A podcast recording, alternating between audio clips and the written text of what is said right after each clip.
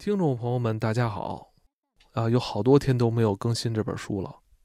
啊，最近我那个 Kindle 出现一些问题，好吧，我们那个今天继续啊。今天的这一章节也是本书的书名，《我们都是食人族》。它是作者列维斯特劳斯发表于一九九三年十月十号的一篇文章。我们开始。直到一九三二年。新几内亚内陆山区仍是地球上仅剩的完整未被认识的区域，有天然屏障保护其外围。最早侵入当地的是淘金者，随后是传教士，但第二次世界大战打断了这些人的探求。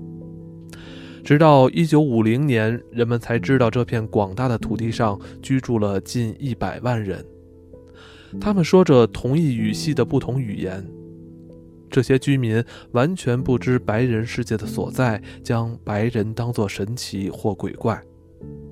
他们的习俗、信仰与社会组织为人类学家揭开了一个想象之外的研究场域。然而，并非只有人类学家对他们感兴趣。1950年，一位美国生物学家卡尔顿·盖杜谢克在当地发现了一种未知的疾病。在大约二百五十万英里的土地上，一百六十个村落，为数不多的人口当中，平均每五人就有一人死于中枢神经系统衰败。这种病的症状为不自主的颤抖，因此这疾病被称为库鲁症。在涉病的主要族群的语言中，库鲁是颤抖或抽搐的意思。自主运动能力逐渐下降，最后则出现了各种感染症状。在相信此疾病有遗传性之后，盖杜谢克证实，它是由一种极具抵抗性且从未被分析出来的慢性病毒所引起的。这是首度在人类身上发现由慢性病毒所引起的退化性疾病。与动物疾病如羊的颤抖症以及最近肆虐英国的疯牛病非常类似。此外，也类似一种罕见的神经系统退化性疾病——库贾氏症。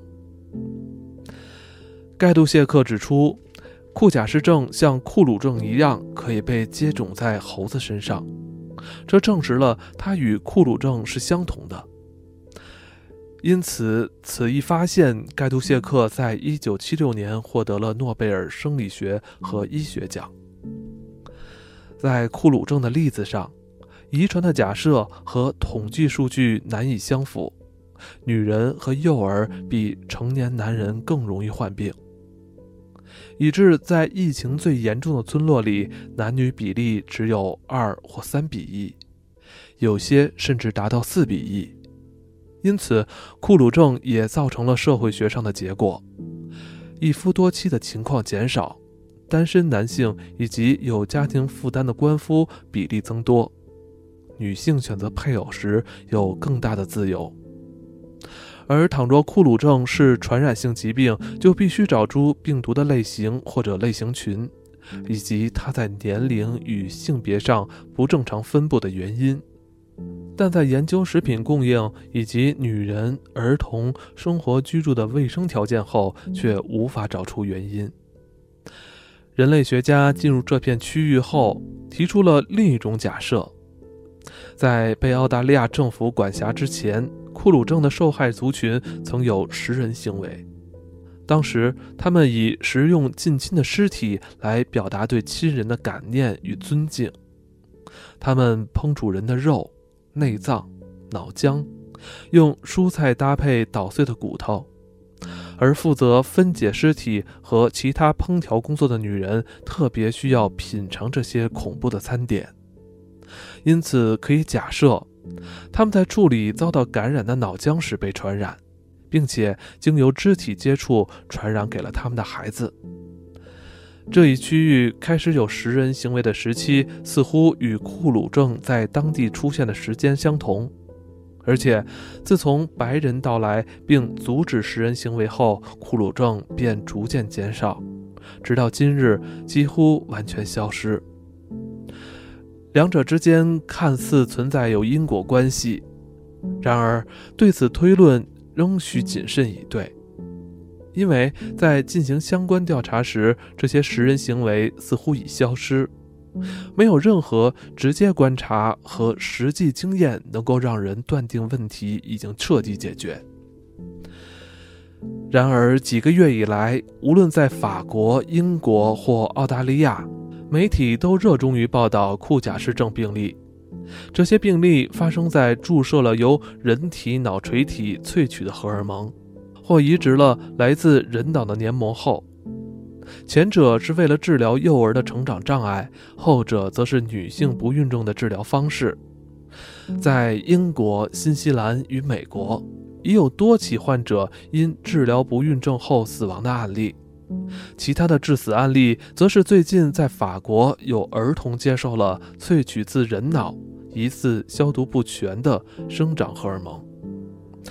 他们将它与曾经撼动法国舆论、牵涉范围更大的艾滋病病毒污染血液事件相提并论，并引发了多起官司。由此以来，由人类学家所提出且被医师与生物学家接受的假设。即库鲁症可能是因为食人行为而起，在此得到显著证明。此两地发生的近似疾病都在孩童与女性之间传播，他们也曾经由不同的途径摄取人类的大脑物质。尽管一者并不能证明另一者，但两者之间存在着惊人的类似性。人们或许会反对上述的比较。然而，将他人的一小部分物质通过口腔、血液消化或注射引入体内，与食人行为在本质上并无不同。有人会说，食人行为是因为对人肉有食欲才可怕的，但是他们应该把这样的谴责局限在某些极端案例上，并且从食人的定义中排除已被证实是基于宗教义务的例子。在这些例子中，食人行为经常伴随着排斥感，甚至产生恶心、呕吐等反应。试图界定一者是野蛮与迷信的行为，另一者却是科学知识上的实践，但这样的区分并不具说服力。在古代药典中，许多药材取自人体物质，当时被视为科学，对现代的我们而言却是迷信。某些以往被认为有效的治疗，若干年后也会因为被发现无用甚至有害，而被现代医学排除。因此，此处的界限显然并不像人们想象的那么清晰。然而，一般舆论仍持续将食人行为视为残酷可疑之事，是人性无法想象的错乱。以至于某些受偏见影响的作者甚至否认食人行为曾经存在。他们说那是旅行家和人类学家的空想。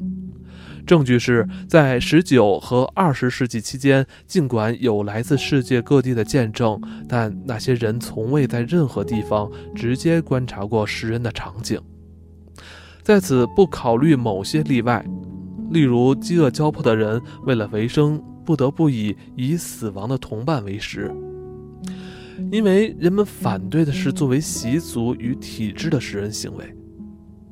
在一本引人注目但肤浅、广受非专家读者欢迎的书《食人神话》中，作者阿伦斯便支持上述论点。假如使他所论食人的史料是出自调查者和受访的原住民之间的共谋，皆是捏造的故事。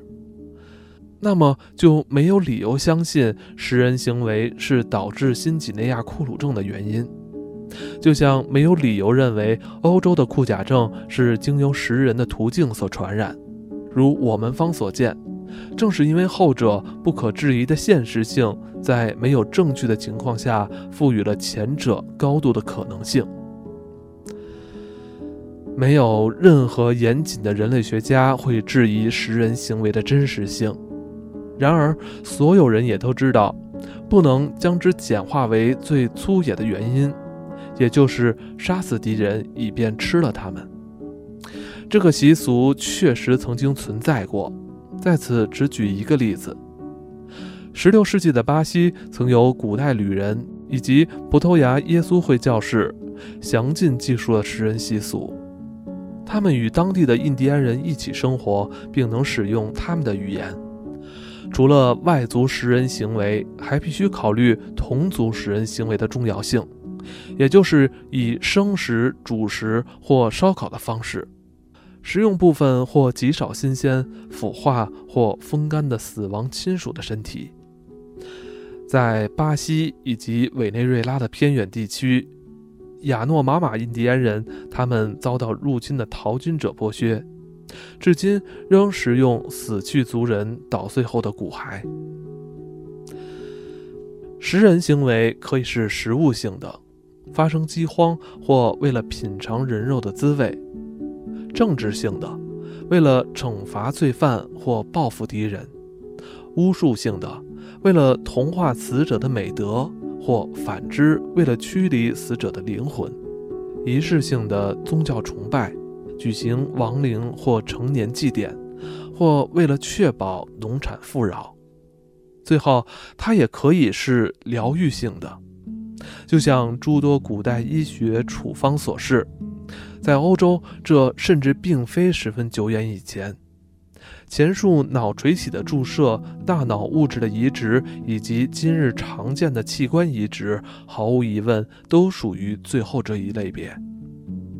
因此，食人行为的类型如此不同，其真实或假想的功能如此多样，以致让人质疑能否精确定义我们目前所使用的食人概念。当人们试图去掌握它，它便随之瓦解或消散。食人本身并没有客观的现实性，它属于种族中心主义论的范畴，它只存在于那些禁止它的社会眼光中。对相信生命是一体的佛教来说，任何肉类，无论从何而来，都是食人性的食物。反之，在非洲的美拉尼西亚。人们把人肉当成一般食物，甚至有时是最美味、最被推崇的一种。而且，据他们说，这是唯一具有名字的食物。那些否认世上存在食人行为的学者认为，捏造食人概念是为了加深野蛮与文明之间的鸿沟。